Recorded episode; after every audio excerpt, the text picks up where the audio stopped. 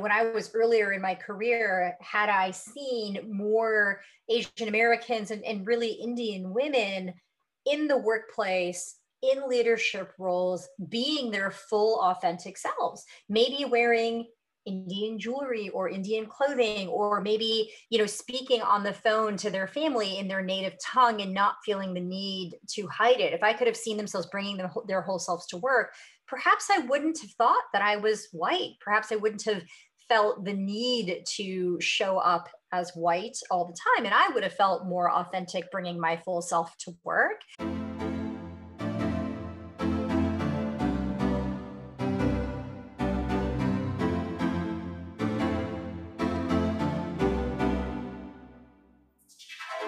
Hey everyone, this is Jay. And this is Angie. And welcome to another episode of Across the Lines, a place where we have candid and vulnerable conversations with Pan Asian American leaders about identity, work, and the confluence of the two. Join us on a journey to amplify their voices, humanize their achievements, and share their wisdom. Whether you're looking for advice or just want to hear leaders who've been there and done that share their personal and professional stories, you've come to the right place. Seema Kumar is the CMO of New Relic, the leading observability platform that helps engineering teams improve the usability of their software.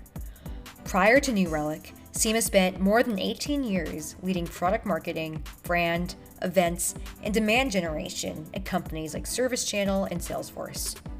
In this episode, we speak with Seema about in this episode, we speak with Seema about the following why she tried to fit into the model minority stereotype while growing up, how she learned to embrace vulnerability as a leadership superpower by letting go of the focus on external perception she was raised with, and how she shifted from a fixed mindset to a growth mindset. Seema, thank you so, so much for coming onto the show today. We are really excited for this conversation with you. And we like to start it off by asking you what your favorite dish was growing up. Hey, Angie, it's such a great question because in a lot of Asian communities, food plays such a central role in our culture. And my favorite dish growing up was actually a South Indian dish called dosa. And it's funny because I'm North Indian, and yet my favorite food growing up was a South Indian dish. And dosa is basically a really thin, flat, crispy, almost like a pancake that's made out of lentils and rice, and it's got potatoes in the center of it. And then you serve it with sort of a stew called sambar. Um, and it's something that was so special for me that every time we would go visit family in India, one of the first things that they would plan in our first couple of days upon arrival was to go out to a restaurant that was really well known for serving dosa. We would all go and have that together. So that was my favorite dish growing up. I know, I know. Right now, you're uh, based in Vancouver, Canada, um, and I have to ask: Have you been able to find any good dosa places around the Lower Mainland? You know, unfortunately, because of the pandemic, we haven't been, uh, I think, as exploratory maybe of some of the food options here. But I have gotten a lot of recommendations on where to go and get dosa. And now that things are opening back up and that I am vaccinated, it, it is definitely high on our list. I'll follow up offline with a couple of suggestions of my own. I grew up in a, in a predominantly Indian uh, uh, like upbringing um, in um, Surrey or like near near Surrey, and so there's a ton of really great uh, dosa places over there. I know it was important for you uh, to come onto this podcast, and um, I wanted to kind of tee it up to you and, and, just ask what the motivation was to come here and, and to speak about your upbringing, your professional career in relation to your Asian identity. What was the motivation to come on the podcast? Yeah, when I first learned about this podcast, there were two things that came up for me. One is that I am on a fairly recent journey of exploring what it means to be an Asian American and understanding the negative consequences of having been labeled the model minority growing up and throughout my adulthood and throughout my career I had always seen that as a positive thing, right? Who wouldn't want to be the model? And it, really, it's only in the last year or so that I have begun to unpack the negative messages and stereotypes that come with that and the negative impact it has on the Asian American community. And so, as I'm on this journey, it was important to me to speak about it openly so that others who might be starting their own journeys or questioning whether they should be going on a journey might be able to hear my authentic perspective on that. And then, second, I have been spending some time up in Vancouver, Canada recently. And just a couple of weeks ago, there was a, a terrible tragedy that happened where a young man filled with hate, drove his vehicle into a family of five who were Muslims. And in the process, killed most of the family a grandparent, two parents, a daughter, and a nine year old boy lies in a hospital fighting for his life with no family left. And it was heartbreaking for me to see that a person motivated by by hate, which I think many of us know is is really fueled by a lack of knowledge, a lack of understanding, maybe ignorance and otherizing, perpetuated such terrible crime. And so the more that I can share my story and help others understand my community and people like me to remove that hate or to neutralize the hate. We're so grateful that you've chosen to come onto the show and share your journey and your experience, because I'm sure it'll be a, a really shining light for others out there who are going through the same journey. And I'm curious for you, Seema, do you feel like there was a specific turning point or catalyst or a specific impetus for you to start thinking more critically about your identity and the model minority myth? Do you feel like there was a moment of that for you? Yeah, it, it really happened for me, I think, earlier this year when we began to see an increase in the number of hate crimes against Asian Americans.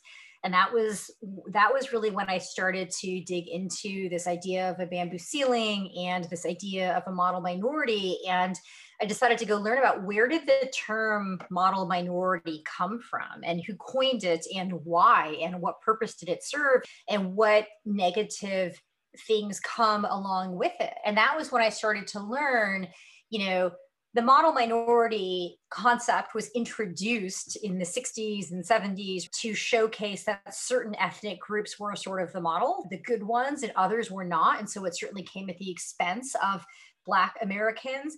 And then it also came with it this idea that you are good at math and science, but you are maybe bad at sports, that you know you're good at crunching the numbers, but maybe you're not so good at some of the softer skills or at managing or leading people. It also includes this notion that you work hard and you keep your head down. You don't rock the boat. You don't ask for what you need. You don't speak up. You don't create conflict you just you go along to get along and as i now look back and reflect on the earlier days in my career i can see where that certainly influenced how i showed up right i certainly i certainly tried to fit the the stereotype of the model minority i'm curious seema as, as you were growing up even just in your personal life was Asian American identity important in your upbringing? Was it important in your family life?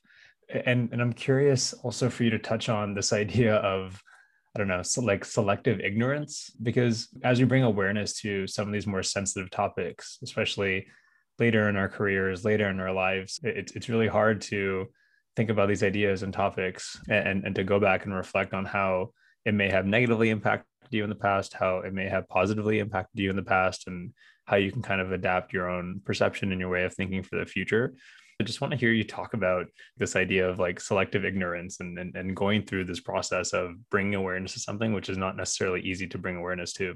I love that term selective ignorance. And in my mind, that perfectly captures some of what's wrong with being viewed as a model minority. I certainly had selective ignorance about the fact that I was different because when you think of yourself as a model minority you believe that you fit in with everyone else and i now that i reflect on it i think that for much of my life i viewed myself as white I viewed myself as being just like everyone else. And part of that is a survival skill, right? You go along to get along. And so I believed that I was white. And if I was white, then of course there was no discrimination against me. Of course I wasn't different and I would be treated the same as everybody else.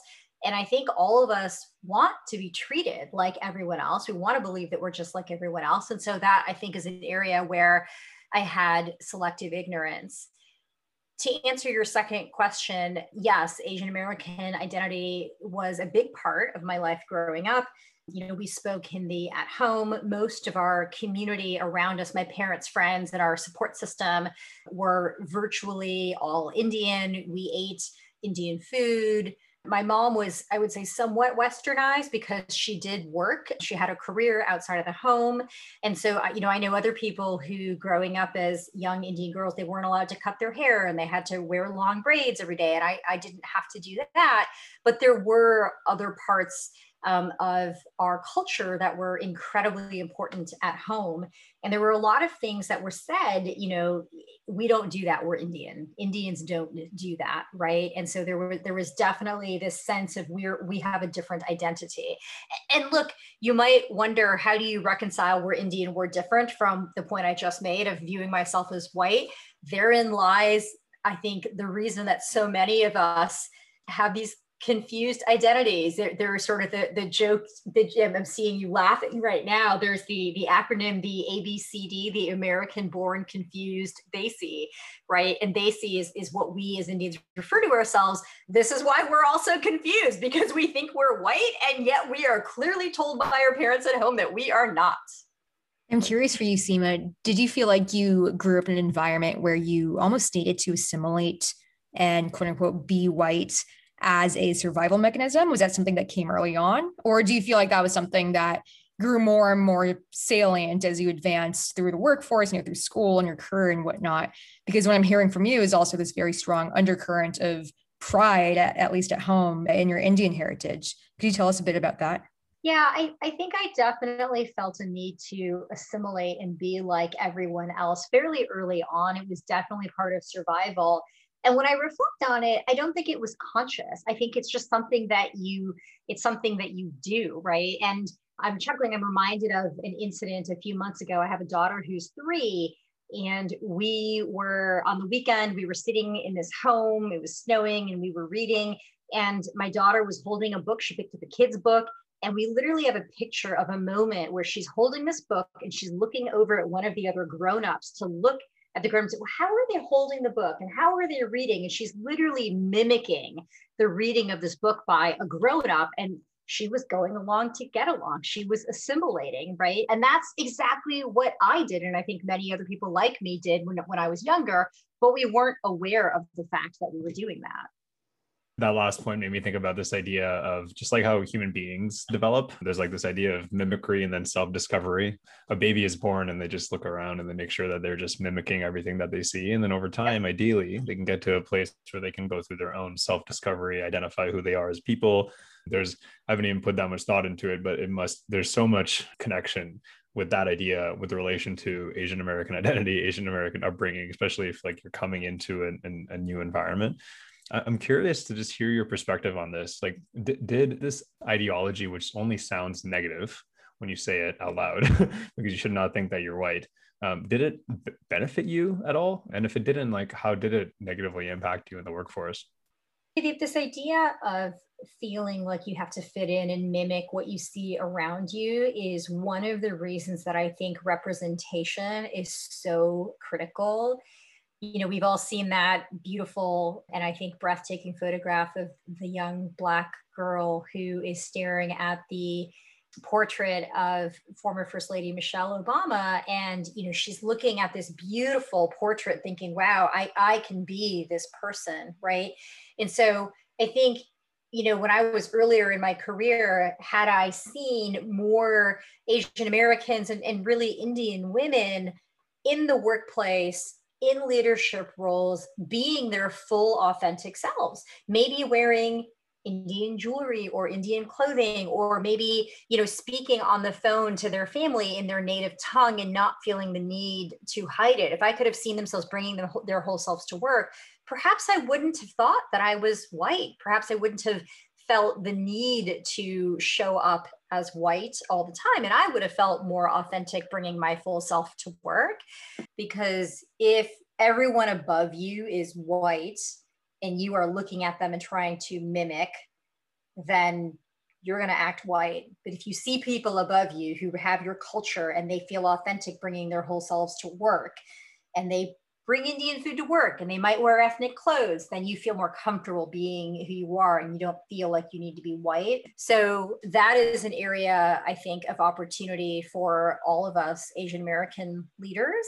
is to provide that representation for those who are coming behind us. Jay and I resonate with that so incredibly much because a core tenet or phrase we keep using for across the lines is you can't be what you can't see, which is why we're so laser focused on bringing a diverse slate of Pan Asian American leaders onto the show because who knows, maybe someone in a younger generation will hear your story or hear someone's story and just be like, wow, that can be me one day. I never thought that path is available, but I see it right in front of me now. So a thousand percent agree and, and see the importance of that. And, you know, Seema, when I think about representation, I think that goes really hand in hand with this idea of vulnerability, which I know is something that you have really grown into in your career over the past few years, especially tying that in tandem to your journey of being your full expressed self at work instead of feeling like you have to fit into this mold of quote unquote being white and showing up as such. Could you talk to us a bit about what that journey looked like for you? Absolutely. In many Asian communities, there is this focus on showing up as perfect I, I, talk about it as Kevlar or Teflon. There is such a focus on, you know, what will others in the community think? In Hindi, the refrain is "Lo kya kahenge?" What will people say? Or "Lo kya sochenge?" What will people think? And I, I can see Jaydeep grinning because it's it sounds probably pretty familiar, right? Um, these were refrains that were uttered throughout my childhood, practically on a daily basis, and so you are taught to constantly evaluate everything through the lens of what will others think or say about you if you do this. And so I think that is why I initially went into the working world striving for perfection, thinking that I have to show up as perfect. And it was really discouraged for me to be vulnerable. And I think later in my career, as I watched other leaders who were successful, I noticed there were many who were incredibly successful. And when I say successful, I don't mean necessarily like just, you know, driving the stock, price up. I mean successful at building followership. They were the kinds of leaders that other people wanted to work for. They were the kinds of leaders that other people wanted to work with. And what I realized was that they were incredibly vulnerable. They were humble. They shared their foibles. They shared openly. They shared their mistakes. They they openly talked about the fact when they were uncertain of their own abilities. And so I really learned through time that vulnerability is not a weakness, it's a strength. It's actually an incredible strength. And, and I'm now in a place where I actually believe that leading through vulnerability is one of my greatest strengths as a leader. But that is something that you know i had to really unlearn this need to show up as perfect all the time and learn vulnerability. And so you know there are there are things we learn from our heritage that serve us well and there are things that don't serve us well in this current environment i believe wholeheartedly that in the environment that my family came from and where they grew up that was what you needed to survive and so I think it came from a good place. But in the world that we live in now, showing up as perfect does not help us connect with others, right? We connect with other people through pain. Pain and shared difficulty is the Velcro that binds us together. And so showing up with that vulnerability is what helps us connect to people. I really like the analogies you drew there between Teflon versus Velcro. You know, what, what that makes me think of though is almost this catch 22. And I'd be curious to hear your thoughts on the Seema, where if you think about the classic psychological framework of competence versus warmth, it's almost like you see the leaders at the top demonstrating this incredible warmth and vulnerability, and that's how they inspire followership. But I almost get the sense that as a more junior woman, especially or a woman of color, vulnerability can be a bit of a double edged sword as well, where there's so much focus and emphasis on being competent and being seen as someone who can deliver results up until a certain point in your career trajectory, you have to index on that versus indexing on the vulnerability. I, I'd love to hear from you what your thoughts are are on that and how that played into your journey as you thought about becoming more vulnerable and bringing your whole self to work more and more throughout your career. I agree with you that when you are earlier on in your career, there can be some risks around being too vulnerable. And I think, you know, there's a fine line between being vulnerable and still showing up as being vulnerable and yet competent, not confident necessarily, but competent you know versus being vulnerable and sort of showing that you don't you don't really know what you're doing being too disclosing i guess i would call it. And so i think in the earlier parts of my career when i started to become vulnerable i was selective about the types of things that i was vulnerable about right? So I think you can think about picking lower risk areas to be vulnerable about. So, for example, you might be more um, open and vulnerable about something that's happening in your personal life, as opposed to your uncertainty about an initiative or project that you are working on at work the selective vulnerability is an interesting mm. topic because depending on the context, maybe after you're competent, then you can be a little more vulnerable. It's a it's an interesting one. To loop back a little bit to some parts of your own upbringing and your identity and, and how that has helped you in your leadership style. You mentioned vulnerability being something that maybe you had to unlearn a little bit of not being as vulnerable. But you also mentioned there were some things that in your Asian upbringing was really positive what what were some of those things that you've brought from your own asian american upbringing that have helped you in your leadership style? There are many things that i think i learned growing up in an asian american community that have really helped me. I think the first is a really strong work ethic. I was raised by parents who you know came to this country with a suitcase of clothing and nothing else and had really no help.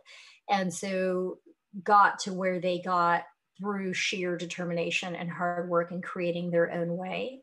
And so, one thing I've definitely benefited from is believing that no one else is going to be there to help me. You know, there's no rich uncle, there's no person up there that's going to make the introductions for me. It's really just up to me, and I've got to do a lot. I'll do it all under my own steam and work incredibly hard and push through sort of any obstacles. And so, I think I got a tremendous amount of perseverance and fortitude Second is that in Asian American communities, family is incredibly important. It's really the most important thing. And so because of that, I think I I really lean into learning about people's families, getting to know them as a part of a family unit as opposed to just them as an individual. And I spent a lot of time knowing how people's families are doing and what other dynamics might be going on in their families that impact them or what they're working on or where they want to go in their careers. And I think that has really enabled me to build a stronger connection with people that I work with. Also, in Asian American communities, there's this notion of elders. And the elders are people older than you and, and people who are generally more wise than you. And there's a tremendous amount of respect for one's elders. There's also a tremendous amount of responsibility that is placed on elders elders have a responsibility for helping the younger generations come up and learn and be successful. And so I think I've taken on that responsibility significantly. I view myself as an elder in the business world. And so I invest a lot in identifying people who have potential and coaching them and helping them find their way and, and, giving them feedback and advice when they may not always be asking for it because that's actually the role of an elder is to recognize when someone might need support and to give them support. And so those are some of the ways that i think my asian american heritage has influenced the way that i lead in the business world and dovetailing off of that, Seema, one very special junior person of your team, with you as the elder at the helm, is your daughter. And you mentioned this briefly when you know you're talking about her reading and her mimicking what she sees in, in behavior in adults. We've we've touched on this a bit with some other guests on the show. Of you know, you're kind of like the second generation here in the U.S., right? You saw your parents struggle, go through the immigrant experience, and you've done a ton of learning and unlearning and unpacking, reflecting on your own identity to now almost shift the paradigm a bit for what you envision for the future. And I'd be really curious when you think about your experiences so far, and especially your experiences as an Asian American woman in the workplace, what kinds of values or learnings you'd want to impart upon your daughter going forward?